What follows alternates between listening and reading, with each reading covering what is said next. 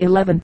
Adapted for work, they are carried by their slaves from an old nest to a new one, and, more extraordinary still, they require to be fed by their slaves, even with plenty of food close at hand. Out of 30 of these ants placed by Huber in a box, with some of their larvae and pupae, and a store of honey, 15 died in less than two days of hunger and of sheer inability to help themselves. When, however, one of their slaves was introduced, the willing servitor established order, formed a chamber in the earth, gathered together the larvae, extricated several young ants that were ready to quit the condition of pupae, and preserve the life of the remaining Amazons. It must be noted that there are very varying degrees in the dependence of the ant masters on their slaves. In the recognition of this graduated scale of relationship and dependence, indeed, will be found the clue to the acquirement of this instinct. The horse ant Formica rufa will carry off the larvae and pupae of other ants for food, and it sometimes happens that some of these captives, spared by their cannibal neighbors, will grow up in the nest of their captor. A well-known ant, the Formica sanguinea, found in the south of England, is however, a true slave-making species, but exhibits no such utter dependence on its servitors as does Polyergus. The slave-making habit is not only typically developed in the sanguineas, but the bearing of the captives to their masters indicate a degree of relationship and organization such as could hardly be conceived to exist outside human experience. The sanguineas make periodical excursions, and, like a powerful predatory clan, carry off the pupae or chrysalides of a neighboring species. F. fusca.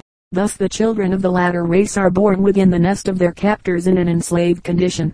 As slaves, born and bred, so to speak, they fall at once into the routine of their duties, assist their masters in the work of the nest, and tend and nurse the young of the family. The slaves, curiously enough in this instance, are black in color, whilst the masters are twice the size of the servitors, and are red in color and that the slaves are true importations is proved by the fact that males and females of the slave species are never developed within the nest of the masters, but only within those of their own colonies. The slaves in this instance rarely leave the nest, the masters foraging for food, and employing their captives in household work, as it were, whilst, when the work of immigration occurs, the masters carry the slaves in their mouths like household goods and chattels, instead of being carried by them as in the case of Polyergus. Mr. Darwin gives an interesting account of the different attitudes exhibited by the sanguineas toward species of ants other than the black race from which their slaves are usually drawn. A few pupae of the yellow ant Eph a courageous and pugnacious little species, were placed within the reach of the slave-making sanguineas. A like chance presented with the pupae of their slave race was eagerly seized, and the chrysalides carried off. The pupae of the yellow ants, however, were not merely left untouched, but the slave makers exhibited every system of terror and alarm at the sight of the chrysalides of their yellow neighbors. Such an instance demonstrates the existence not merely of perception but also of the memory of past experience, probably of not over agreeable kind, of encounters with the yellow ants, when, on the contrary, a nest of the slaves is attacked. The sanguineas are both bold and wary, Mr. Darwin traced a long file of sanguineas for 40 yards backward to a clump of heath, whence he perceived the last of the invaders marching homeward with a slave pupa in its mouth. Two or three individuals of the attacked and desolate nest were rushing about in wild despair, and one, adds Mr. Darwin, was perched motionless, with its own pupa in its mouth, on the top of a of heath, an image of despair over its ravaged home.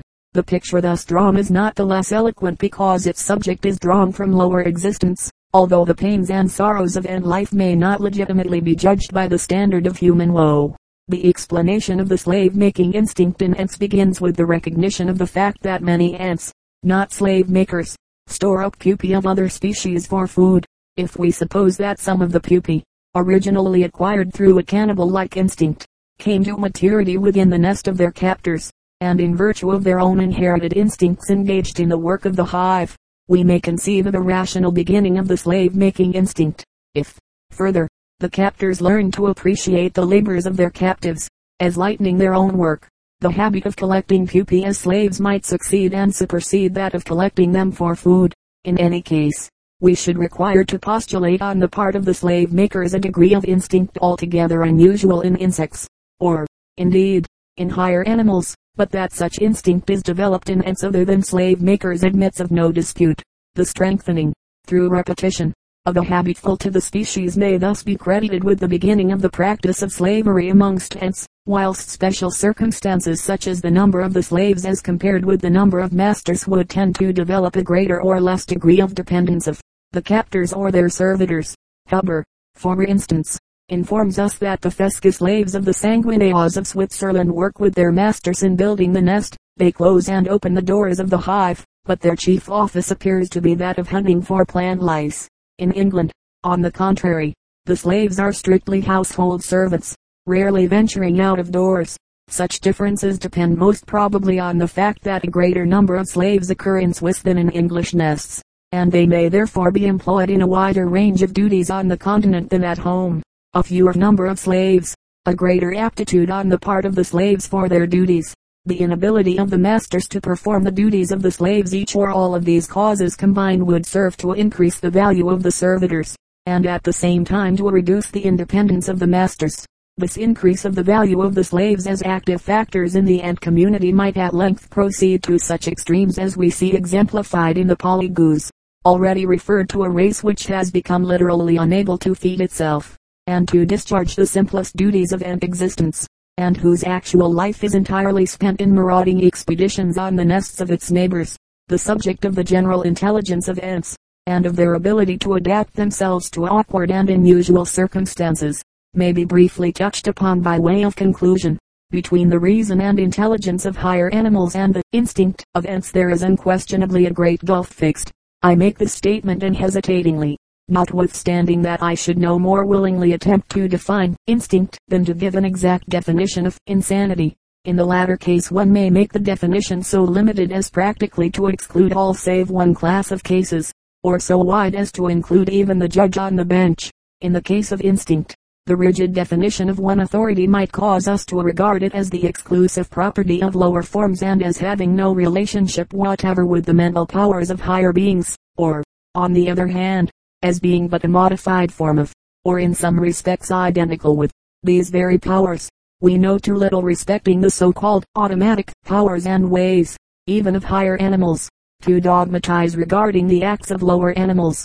But we may safely assume that one apparent ground or distinction between instinct and reason may be found in the common incompetence of instinct to move out of the beaten track of existence, and in the adaptation of reason, through the teachings of experience, to new and unwanted circumstances. Let Drive Carpenter speak as an authority on such a subject.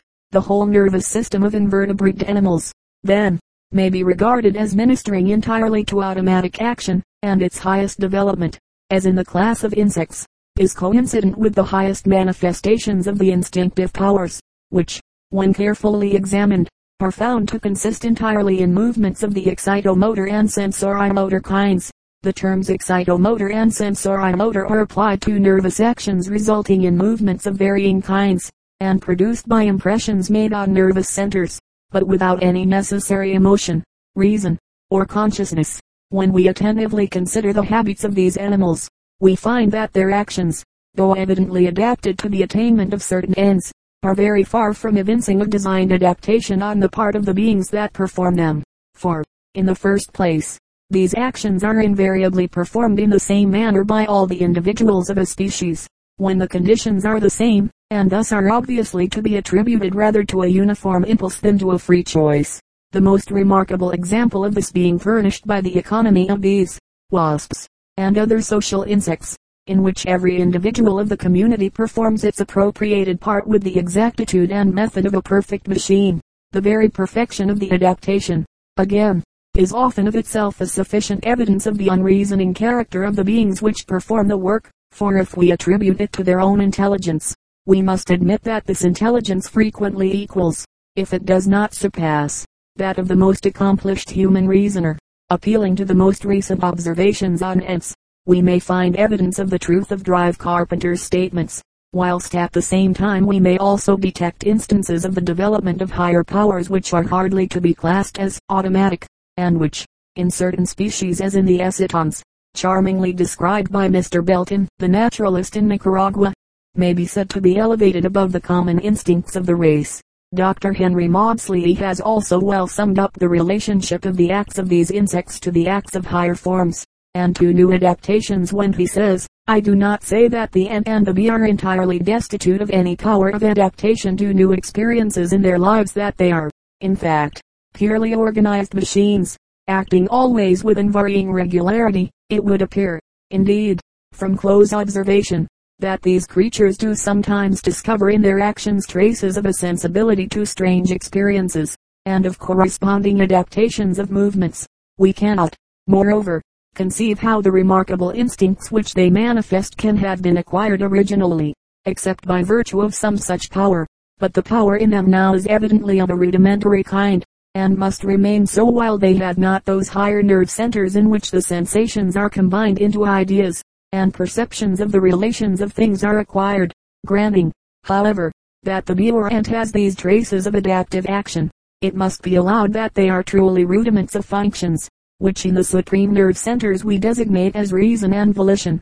Such a confession might be a trouble to a metaphysical physiologist, who would thereupon find it necessary to place a metaphysical entity behind the so-called instincts of the bee but can be no trouble to the inductive physiologist. He simply recognizes an illustration of a physiological diffusion of properties, and of the physical conditions of primitive volition, and traces in the evolution of mind and its organs, as in the evolution of other functions and their organs, a progressive specialization and increasing complexity.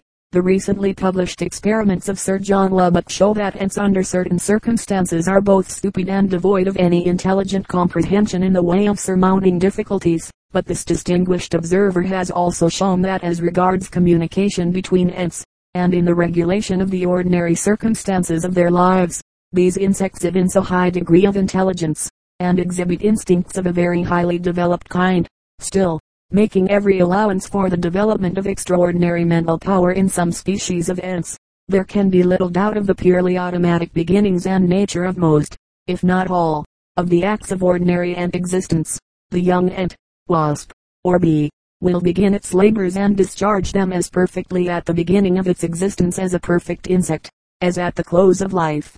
Here there is no experience, no tuition, no consciousness, no reason, and no power save such as had been transferred to the insect as a mere matter of heredity and derivation from its ancestors, who live by an unconscious rule of thumb, so to speak. It is very hard at first to convince oneself, when watching an ant's nest, that intelligence and consciousness play little or no part in the apparently intelligent operation of these insects. But to assume the contrary would be to maintain that the insect stands on an equal footing to man himself. And for such a supposition there is neither lawful ground nor sympathy. The marvelous instinct of lower life stands on a platform of its own, has its own phases of development, and probably its own unconscious way of progress. The higher reason and intellect of humanity similarly possesses its own peculiar standard, rate, and method of culture. A man may seek and find in the ways of lower existence not merely a lesson in the ordering of his existence, but some comfort, also, in the thought that the progress of lower nature is not unknown in the domain of human hopes and aspirations. The Wild Llama from a Journal of Researches, etc. By Charles Darwin. The guanaco, or wild llama, is the characteristic quadruped of the plains of Patagonia. It is the South American representative of the camel in the East. It is an elegant animal in a state of nature, with a long slender neck and fine legs. It is very common over the whole of the temperate parts of the continent, as far south as the islands near Cape Horn. It generally lives in small herds of from half a dozen to thirty in each, but on the banks of the St. Cruz we saw one herd which must have contained at least 500.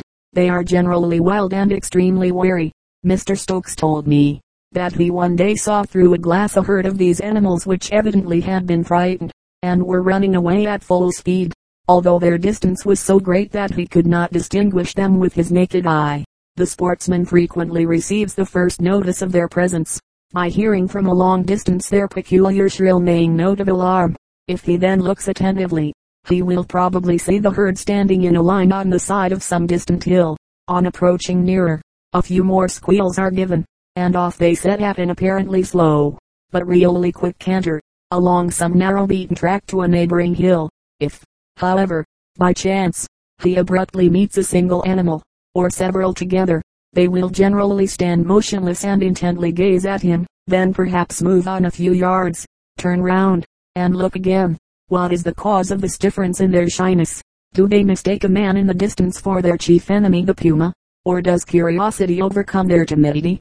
That they are curious is certain, for if a person lies on the ground, and plays strange antics, such as throwing up his feet in the air, they will almost always approach by degrees to reconnoiter him. It was an artifice that was repeatedly practiced by our sportsmen with success, and it had moreover the advantage of allowing several shots to be fired, which were all taken as parts of the performance. On the mountains of the Tierra del Fuego, I had more than once seen a guanaco, on being approached, not only neigh and squeal, but prance and leap about in the most ridiculous manner, apparently in defiance as a challenge.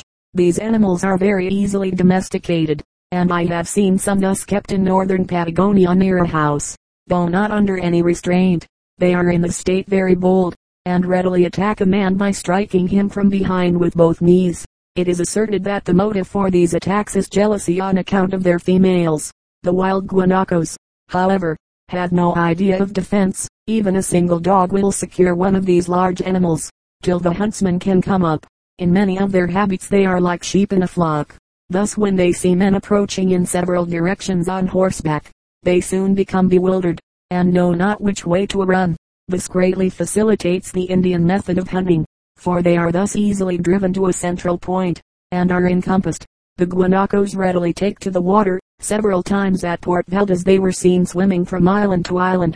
Byron, in his voyage, says he saw them drinking salt water. Some of our officers likewise saw herd apparently drinking the briny fluid from a salina near Cape Blanco. I imagine in several parts of the country, if they do not drink salt water, they drink none at all. In the middle of the day they frequently roll in the dust, in saucer-shaped hollows. The males fight together, to one day passade quite close to me squealing and trying to bite each other, and several were shot with their hides deeply scarred.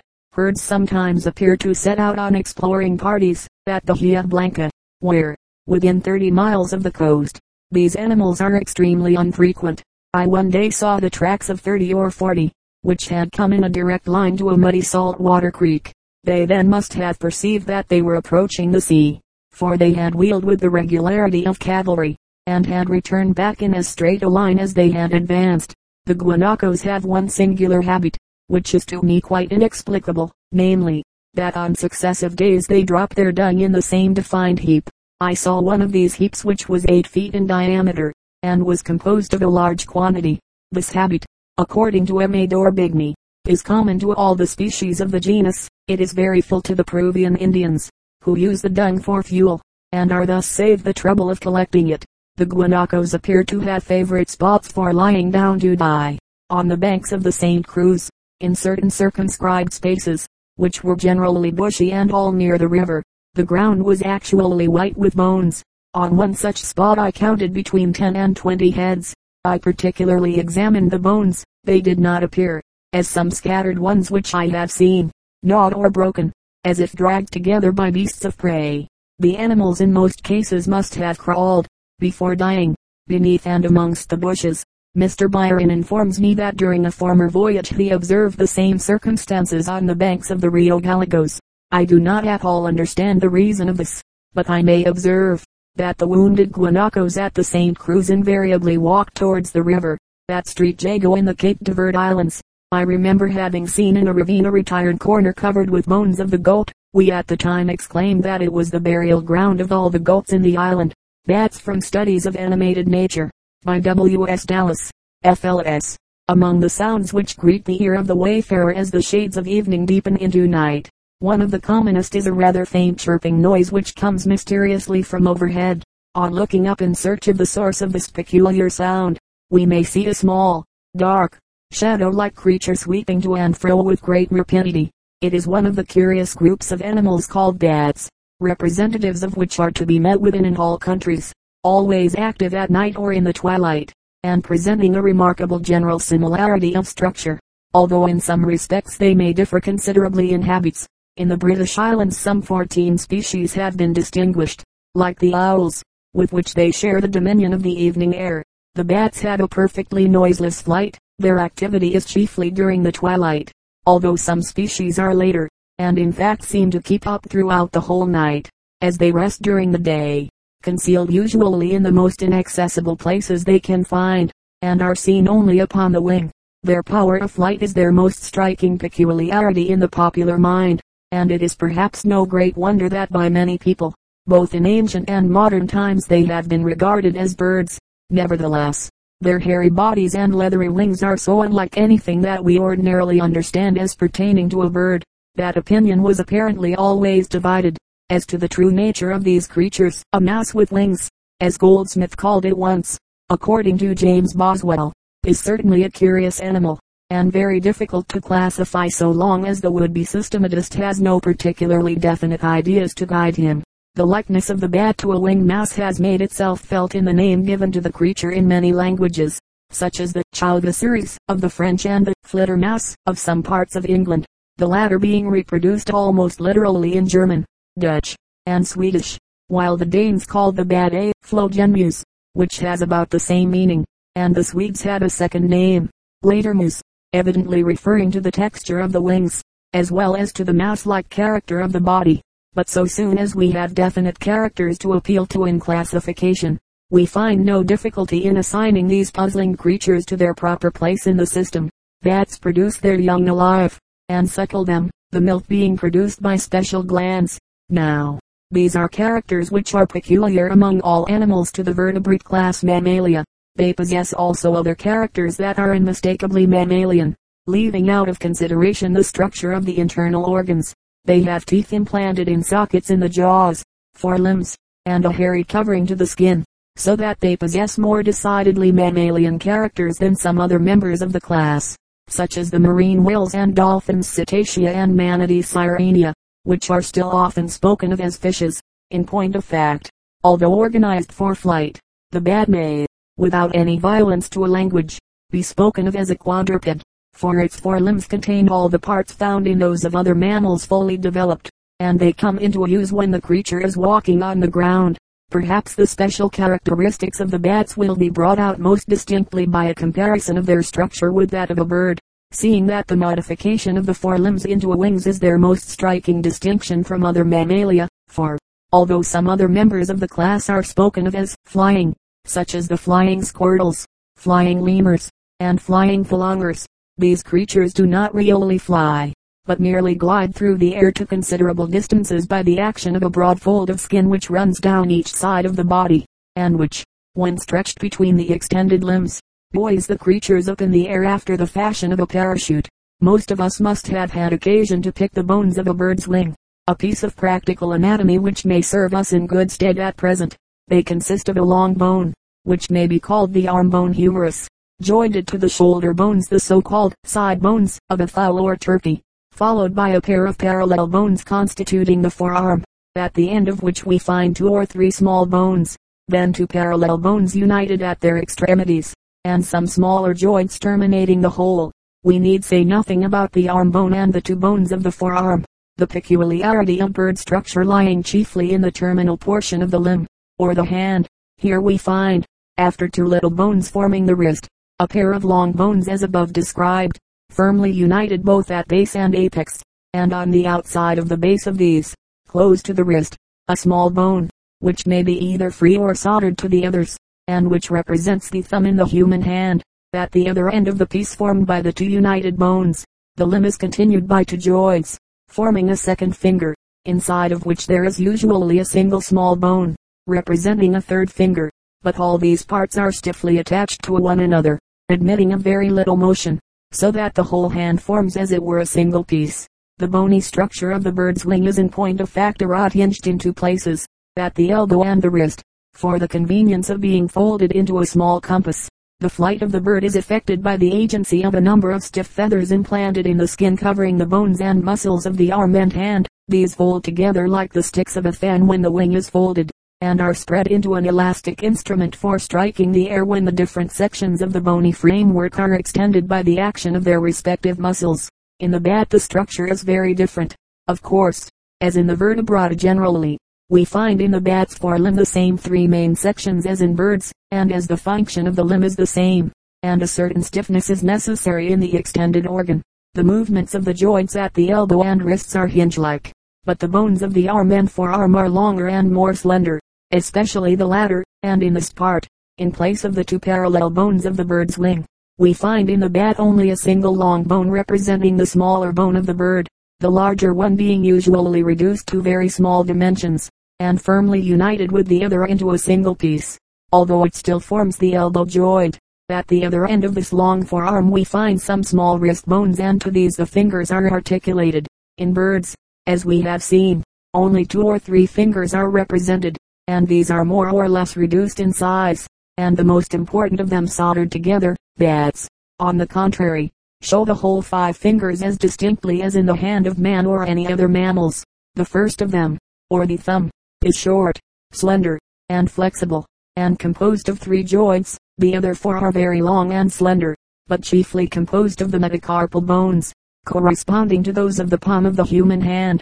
The first, or index finger, indeed, in many bats, consists of this bone alone, but in the others it is followed by two or three slender joints, gradually tapering to the extremity.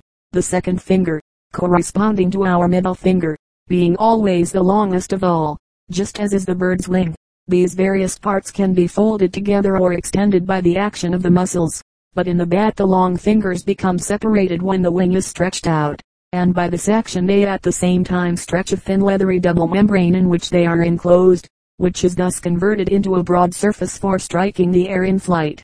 This membrane is continued from the fingers to the sides of the body, and even to the hind limbs, which are often included in it to the ankle joints, while in the great majority of bats there is even a further portion of membrane between the hind legs, enclosing the whole or a portion of the tail. There is usually also a narrow strip of the same membrane in front of each arm, so that the skin of the animal is extended as much as possible, in order to give it support in its aerial evolution. It is to be noted that the long second finger extends to the extreme point of the wing and that the first finger runs close beside it and thus assists in stiffening that part of the organ. The thumb is left free, and is furnished with a rather strong hooked claw. Supported by the action of these great leathery wings, the bat flies about almost incessantly during the twilight, and often late into the night. In full career its flight is swift, though perfectly noiseless, and it has the power of executing rapid turns and changes of direction with the greatest facility, as required for the capture of its prey, which, in the great majority of cases, consists of the insects of various kinds that in most places fly by night. In pursuit of these, the bats flit rapidly about trees, houses, and other buildings, now and then resting by clinging for a moment to the rough surfaces of the walls or the trunks and branches of trees. Old country churchyards, which are usually full of trees, are naturally favorite haunts of these nocturnal insect hunters, offering them an excellent field for the chase of their prey, while at the same time, the church itself, with its architectural peculiarities, usually affords them a safe retirement during the day in the dark and secluded corners of its structure. Hence in the popular mind the bat has long been associated with the churchyard. That spot so dreaded that few can pass through it after nightfall without experiencing certain peculiar feelings. So that it is no great wonder if a portion of the superstitious fear thus engendered has transferred itself to these frail and harmless creatures, and given them and their companions, the owls, something of an evil reputation. And it must be confessed that when seen against the light, flitting silently overhead, there is something weird in the bat's form, and this is no doubt the reason why, while angels of all kinds are represented with birds' wings, those of bats have, by universal consent, always been conferred upon demons, dragons, and similar uncanny creatures. When it descends from its flight upon the ground or any solid body, the bat becomes to all intents and purposes a genuine quadruped, the fingers being drawn together, with the membranes of the wings thrown into folds between them. The whole hand of the creature is brought up parallel to the forearm, and so got out of the way, and the animal can then walk more or less easily. Its hind legs, though short and rather feeble, being perfectly formed, and the forelimbs, from which the thumbs with their sharp claws now project freely, becoming available for terrestrial progression.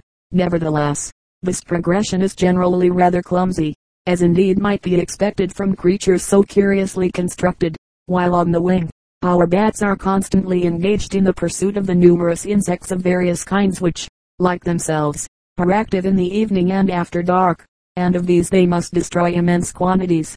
The swarms of delicate gnats and midges which disport themselves in the most complicated aerial dances, moths of all kinds, and even the hard-shelled beetles, many of which fly about in